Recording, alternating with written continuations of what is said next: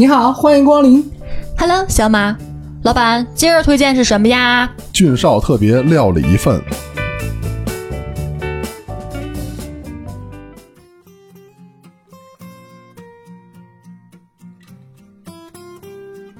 煎饼豆汁儿，龙门阵，每周日逗您开心。各位好，我是俊少。各位好，我是健忘不忘事儿的思思表姐。各位好，我是左右开弓防止健忘的小马，左右开弓是跟谁呀？在打架？这是？左右手打，左手打右手，哦，互相拼搏。哦，左右互搏。我就说嘛，他能打得过谁呢？我们本期聊的主题是阿尔兹海默病。这个为什么会聊到这个话题呢？就是因为头两期我一直都在说，对吧？而且我也一直在给他们俩安利那个节目对对对，没错，《忘不了餐厅》。这个节目是那个公益类节目哈，人家是不收那个什么什么广告费，收完之后都捐款了，全都捐给这个阿尔兹海默病的那个什么老年黄手环行动了。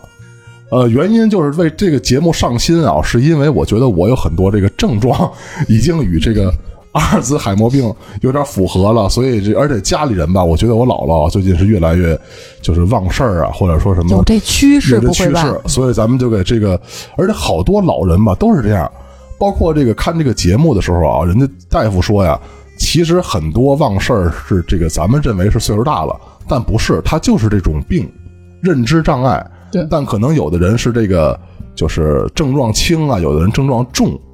哎，像这个病的话，一般是六十五岁以上发病比较多，但现在好像有研究说是已经往前提到了十年了，比如说四十到五十五岁也有这个征兆。像这个病的话，一般咱们有七个阶段，像你刚才说的那个，可能我们以为的健忘，可能老人没忘，可能处在第二个阶段。你知道第一个阶段是什么吗？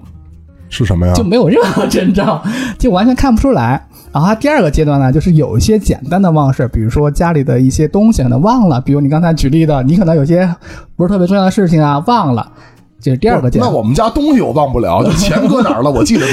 对啊，这是第二个阶段嘛，对不对？第三个阶段的话，可能就是那个。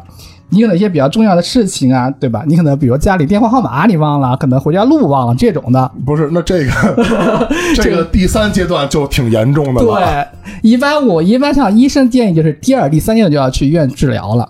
那你给俊少把把脉，他属于哪个阶段？我觉得应该在第二到第三过渡之间了。不不不这个第三阶段，我可从来忘不了我们家电话号码，还有我回家路啊。对，这应该没到呢。没到，可以去检查检查。现在检查手段因为比较那个发达嘛，基本都能看得出来。而且啊，我现在刚三十多岁，你刚才那发病率应该到不了我这岁数，你们俩可能要悬了。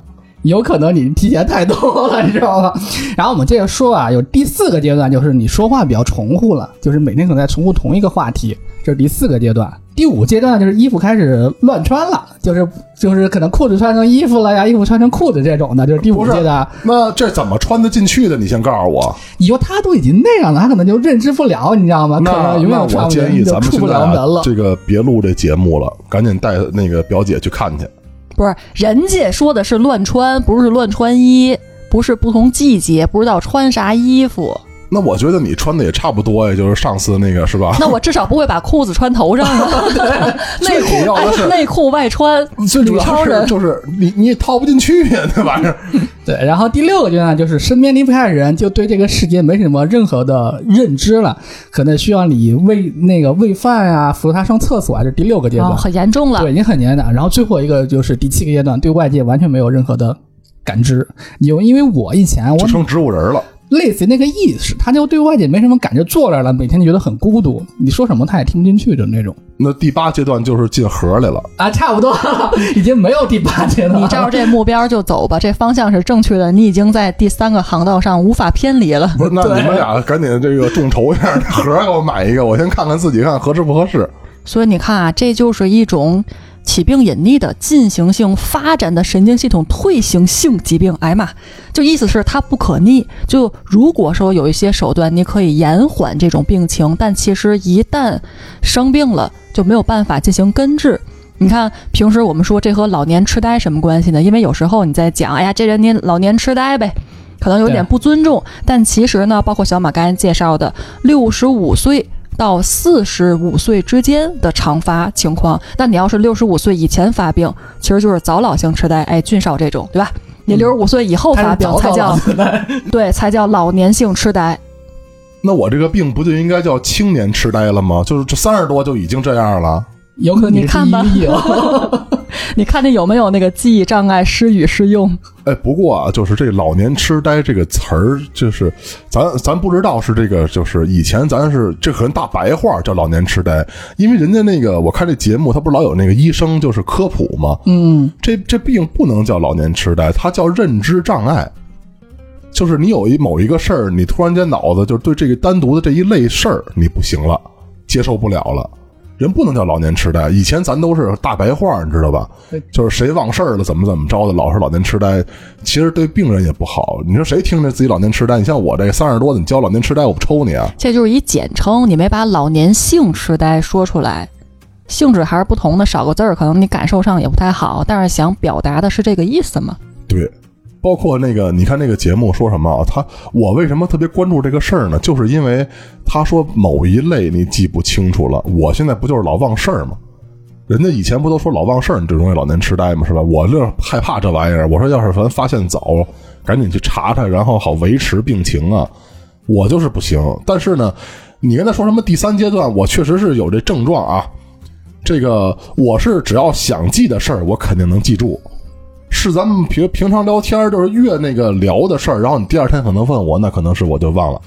我不觉得我这是认知障碍呀、那证明啊，两点：第一，要不就是你本来就健忘，要不然就是你只是步入了老年的那个阶段。为啥呢？因为不有种说法吗？什么来证明这个人已经老了？就是他这个长线记忆特别好，都是回忆小时候的事儿，哎，印象越来越深刻。反而是你近期发生的，甚至你上午吃的啥东西，你到晚上都忘了自己吃啥了，那那症状太重了，我我都没到呢。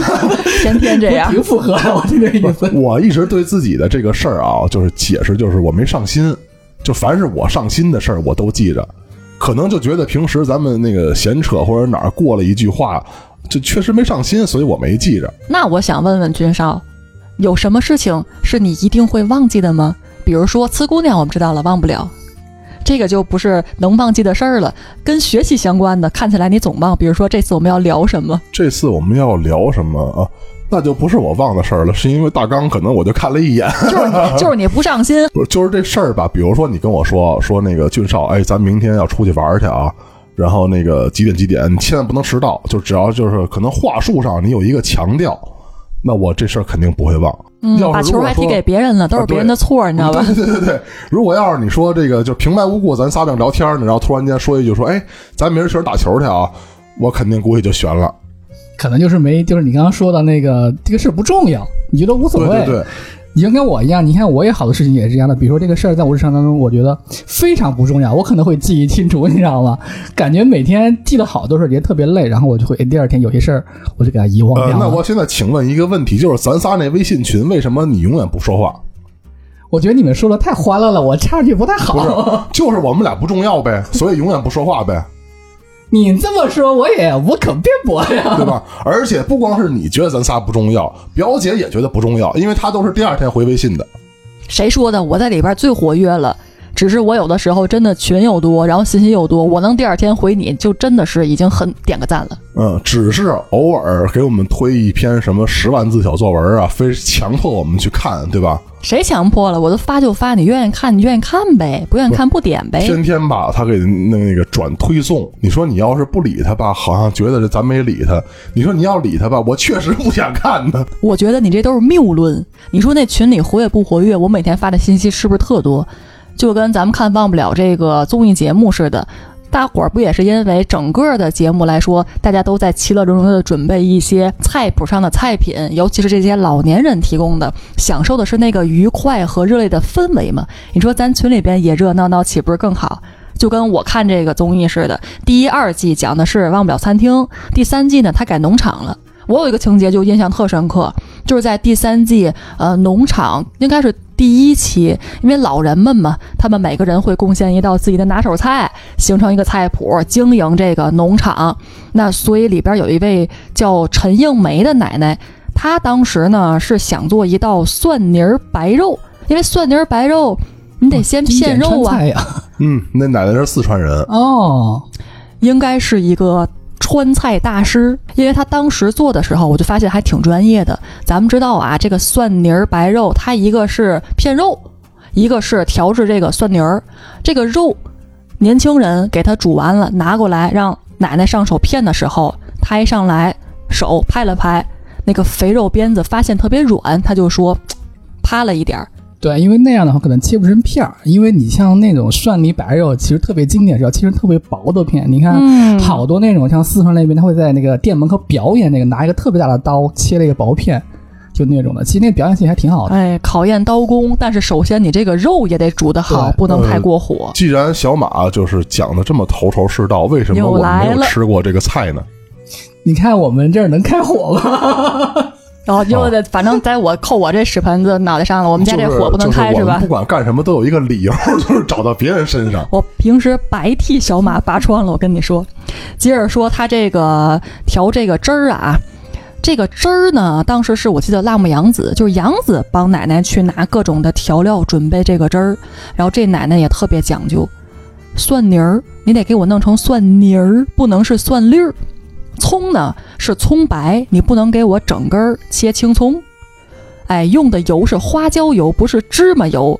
姜水我要姜水，把这个姜粒儿给我去掉，我不要姜。你再加上什么盐呀、糖呀、醋呀，这汁儿才算是调好了。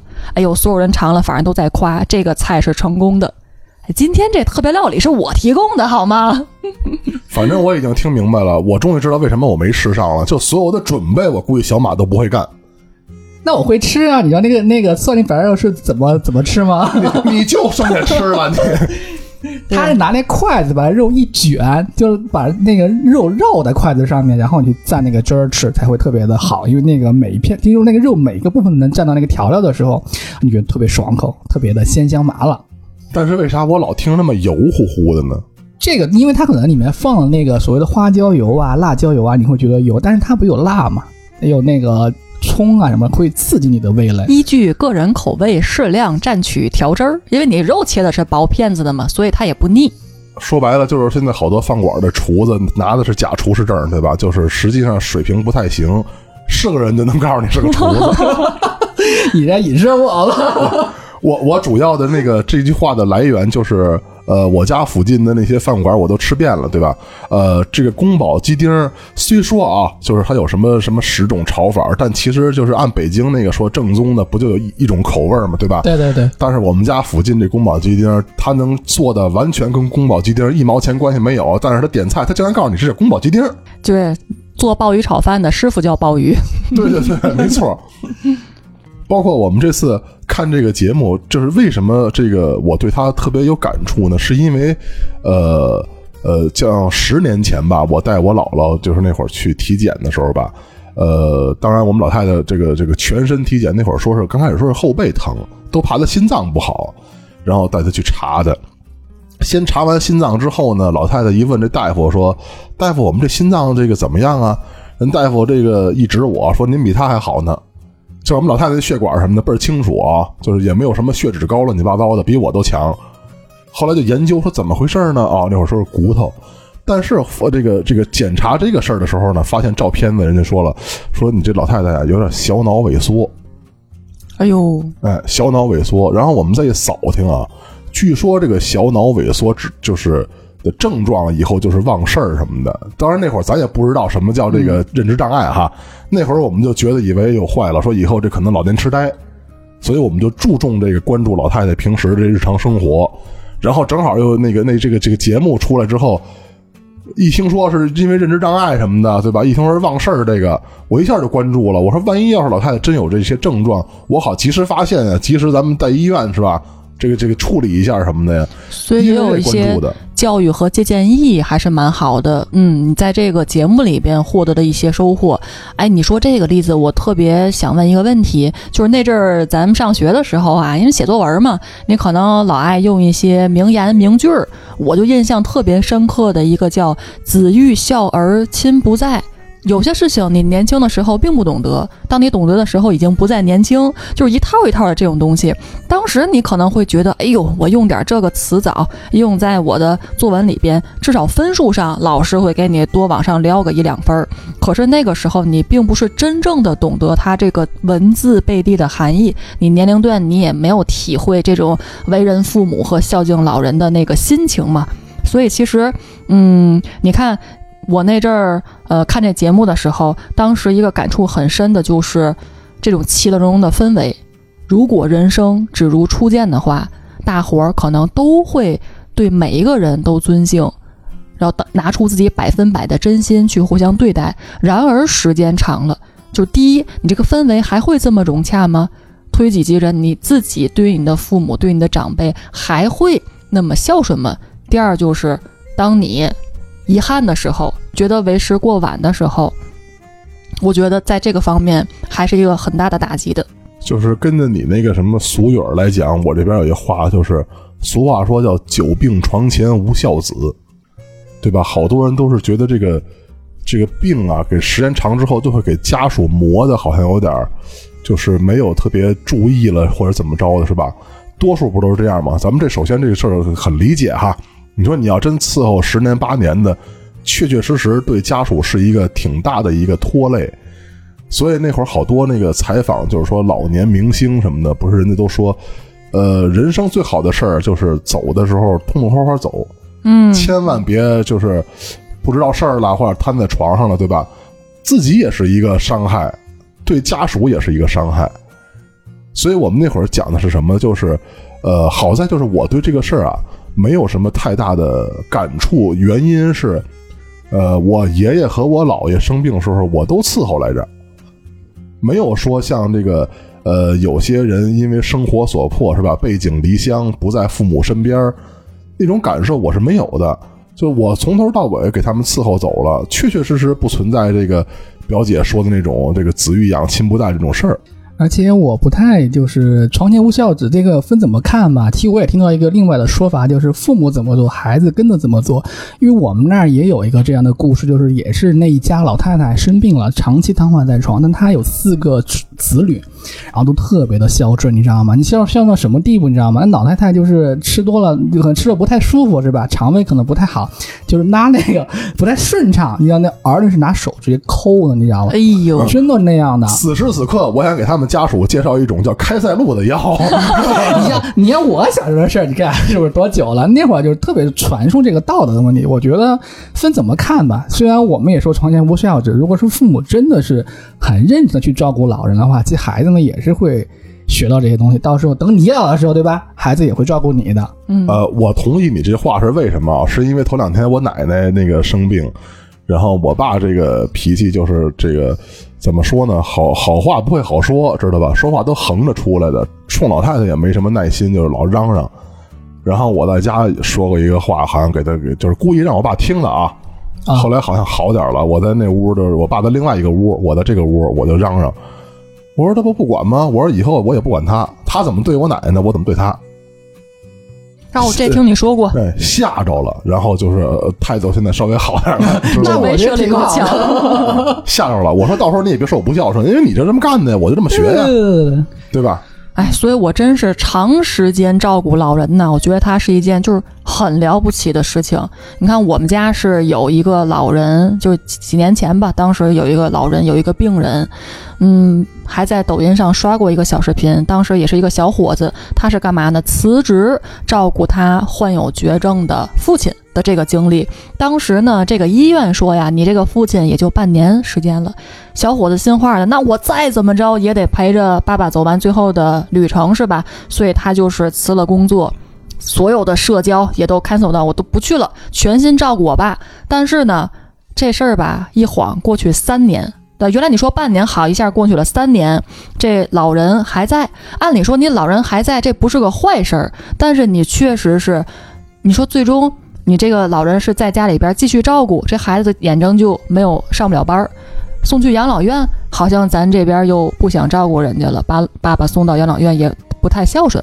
他就说这个故事，但我就特别理解他，因为确实，如果说久病床前无孝子的话，如果我是老人家，我身体健康，我去养老院；我不健康，养老院还不收我呢。第二就是。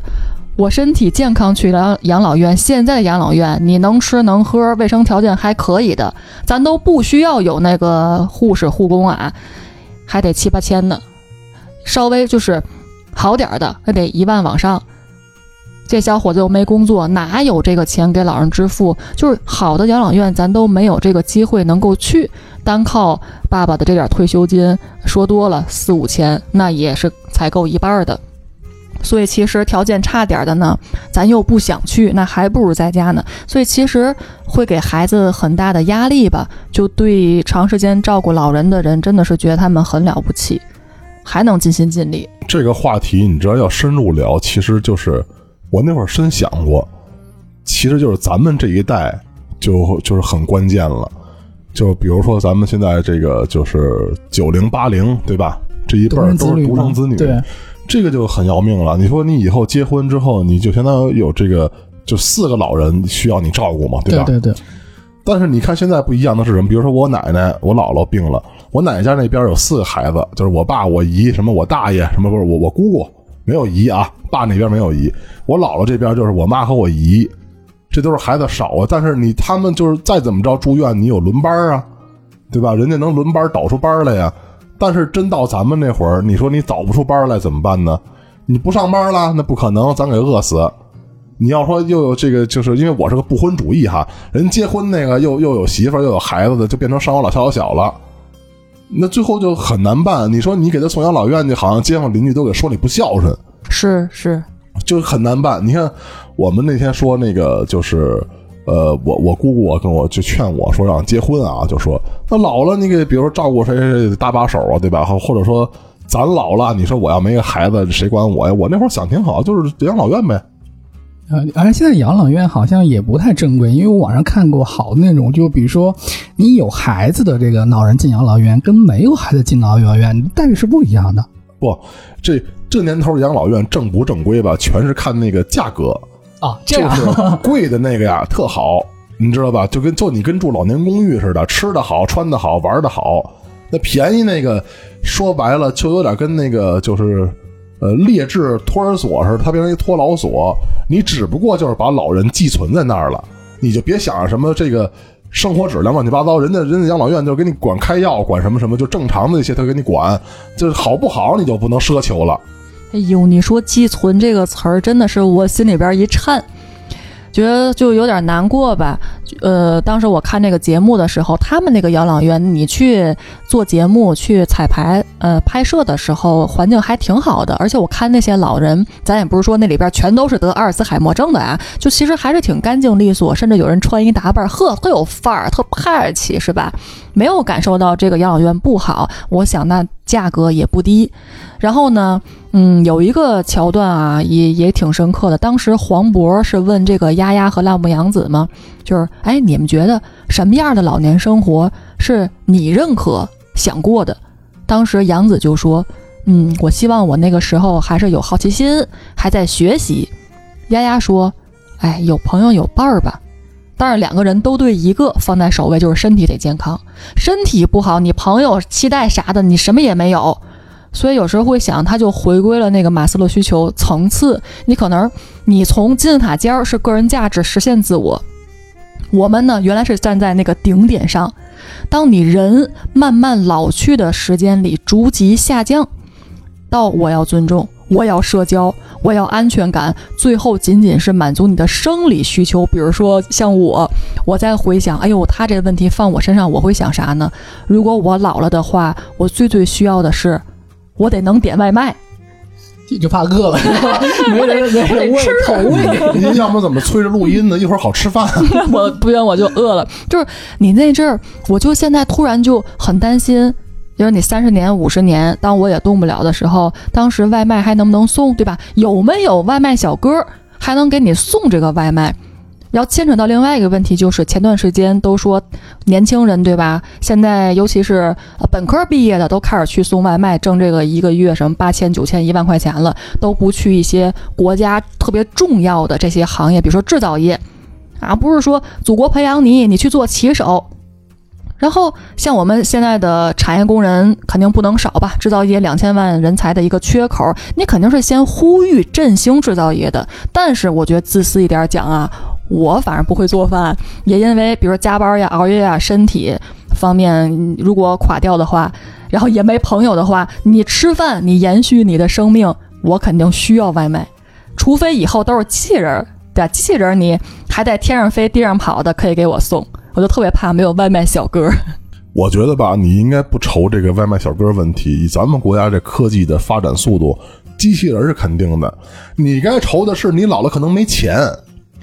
哦，还有可能愁的是，到时人家这个智能手机都不用了，也许用的是 AR 眼镜儿，对也许是其他的。你不会用这个东西，你手机当时可以点外卖，但问题是你有 AR 眼镜吗？你有其他的？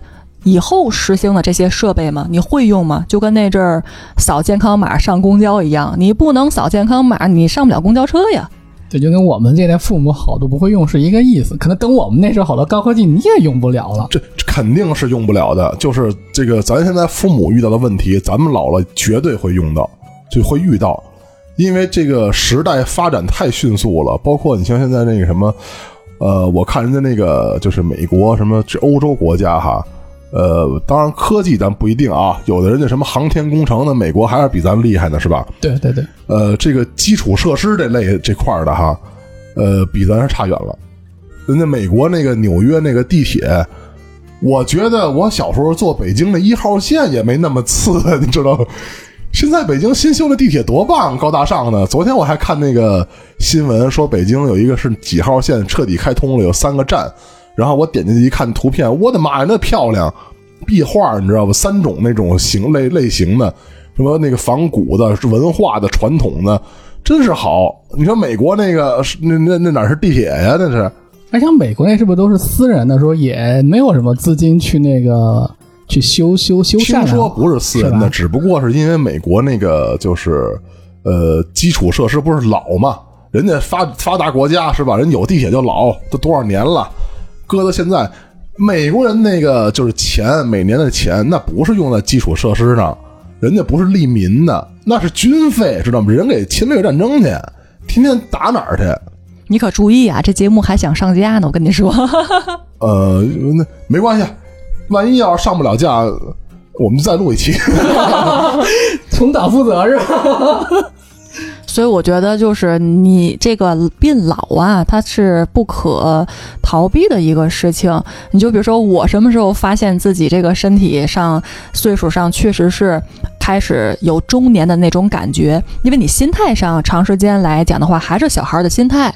就突然我会发现，比如说以前看见好离我二百米的公交车，哎，就跟那个有一次有一年我跟我闺蜜去三亚那个免税店。啊，出来不是买东西，你得坐那个大巴车回你市内的酒店嘛？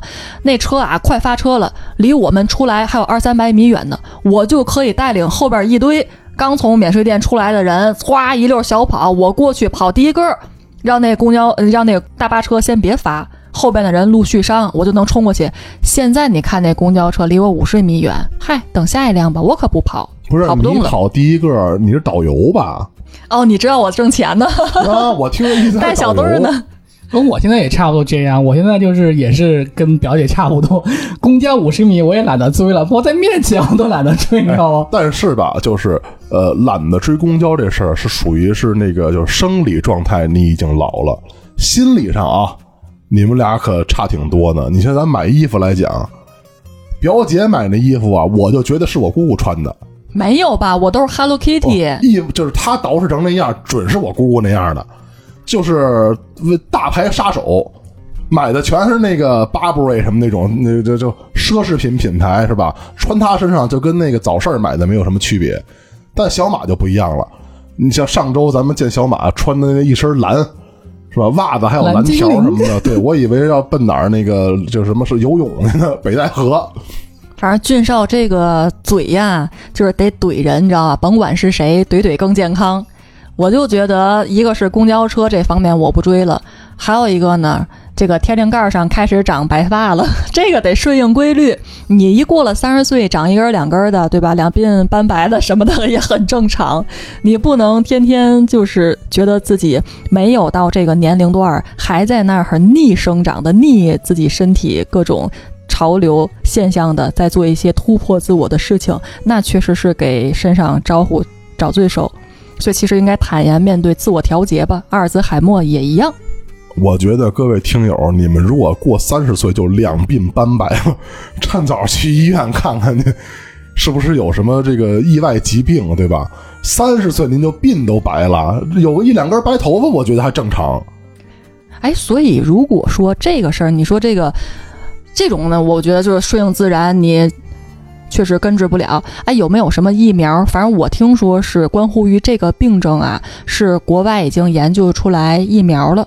就是防治的，它不是说你得了之后我给你除了，但是它至少能防治，是澳大利亚的科学家研发的，而且在动物上边已经试验成功了。他们是预计两年之内吧，再做个人体试验，因为大家都知道嘛，你一般研究这种疫苗，你肯定得是十年八年的事儿，你两年内先在这个人体上做实验，完了分临床一二三期，也是过程耗时很长的。如果顺利的话，五到八年。如果艰难的话，那肯定就是十年甚至更长。但其实我们可以去期待一下，比如俊少这种第三期的，对吧？离到第七期或者进盒还远着呢，有十年给他，到那阵儿疫苗出来了，你可以打身上试一试。但是这种就是产量少的疫苗，我估计我买不起呀。哎，但我最近也看了一个新的一个治疗方法啊，估计也是说是阿尔兹海默病的这个治疗方法，叫 Record 治疗法，是美国的一个医生发明的，叫那个戴尔 E。布莱德森，而现在你去收这个书是有这本书叫《终结阿尔兹海默病》，里面讲了很多，就是我们通过一些不同分类型，它会把你的那个阿尔兹海默病分成三种类型嘛，一二三型，它会根据这个不同的类型给你做一对一的一个诊疗方案。然后我看了一下那个书里有一些治疗方案还是挺真实的，大家如果说有方面的需求的话，至少疫苗咱们等不上了，对吧？但这个可以去看一看，可能会有对你对这个病有一些新的认识。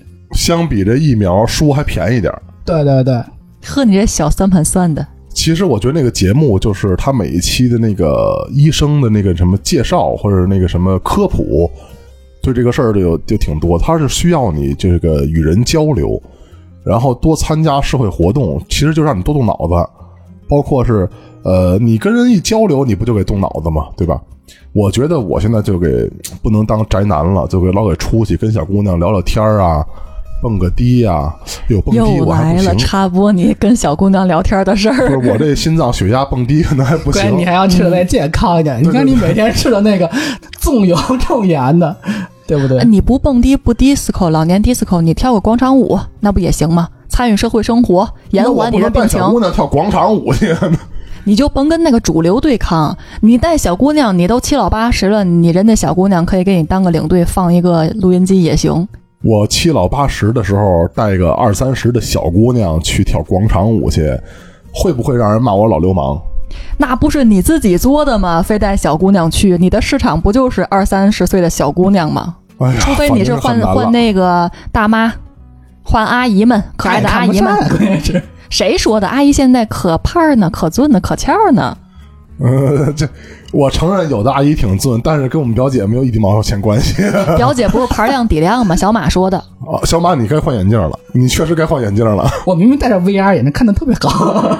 就说是呢，你看小马就是挺我，我们还是很自信的，没说自负就给你面了。你戴 VR 看他，立体全方位三 D 的片儿的是。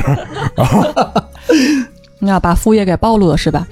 所以其实我觉得，嗯，你提到银发经济，你就不是说一提到银发经济你就开养老院，对吧？你弄个解决老年人孤独的事情，你比如说跳广场舞这个事儿，它不就是很多群体的这个活动吗？很多阿姨们去跳广场舞，甚至还有大爷的加入，对吧？你孤独，你人呆独了，你就不自信了，你就开始拒绝社交了，周而复始，那能好吗？所以咱说银发经济啊，不是说光开养老院，你解决点人孤独的事儿，哎，类似于什么，呃，弄点这个保健啊、服务类的产品，解决受尊重的问题，能实现自我价值的问题，这以后没准儿是一个非常重要的趋势。你，职业病来了，他要卖货。但是银发经济好像是未来近这几年吧一个比较重要的一个产业，因为比如像我们刚刚说过，咱们独身子女，对不对？可能你也是不婚主义，可能我也差不多，对吧？那可能以后不就得需要这些各种服务、对对各种产业吗那？要不咱仨就开养老院去吧，以后住一块儿呗。说了不能开，不是不能，就别老光想开养老院。小马这种八八零主力军，三十年后俊少你是九零主力军，你四十年后你也那个得往这方面发展，认知障碍，你知道吗？要不咱仨卖点保健品？现在该给人竖个牌子。算了，我怕朝阳群众把我举报了。对，你就社交加陪伴，是吧？棋牌室、宠物旅游，这个脑子好使、行动方便的，还可以反向输出。你说咱仨这个脑子，到时候在这个社交里边反向输出，没准还能挣点私域管理的钱。哎，哎，要不咱仨一会儿商量商量，这个开一个忘不了餐厅。哎，这个可以。把川菜大师陈奶奶请来，蒜泥儿白肉。那那肯定得请陈奶奶，小马是指望不上了，咱是。小马作为重庆什么菜？四川凉面走起，刚好正值夏天，是不是？小马除了会让他爸他妈给咱做腊肠，他自己啥也不会。嗯，那我天津就来一个天津的名菜。天津有啥呢？类似于八珍豆腐，可以。我想吃那个忘不了餐厅里面宋祖儿做的那个虾仁独面筋。哦，卖相不错，但不知道味道啊。反正大家尝了觉得好。你是天津人吗？面独面筋你没吃过呀？您不是说宋祖儿吗？我只是说宋祖儿他做的那个菜看起来卖相不错，但是呢，我不知道，因为我不可能尝人家这道菜，只是他们尝了之后觉得很好。好了，本期节目我们就到这儿了你知。道为啥到这儿吗？因为他确实脑子有问题了。不，因为我我准备啊，就是那个一会儿买个动车票去天津尝尝什么是毒面筋。但行好事，莫问前程，江湖再见。买面筋去喽！拜拜。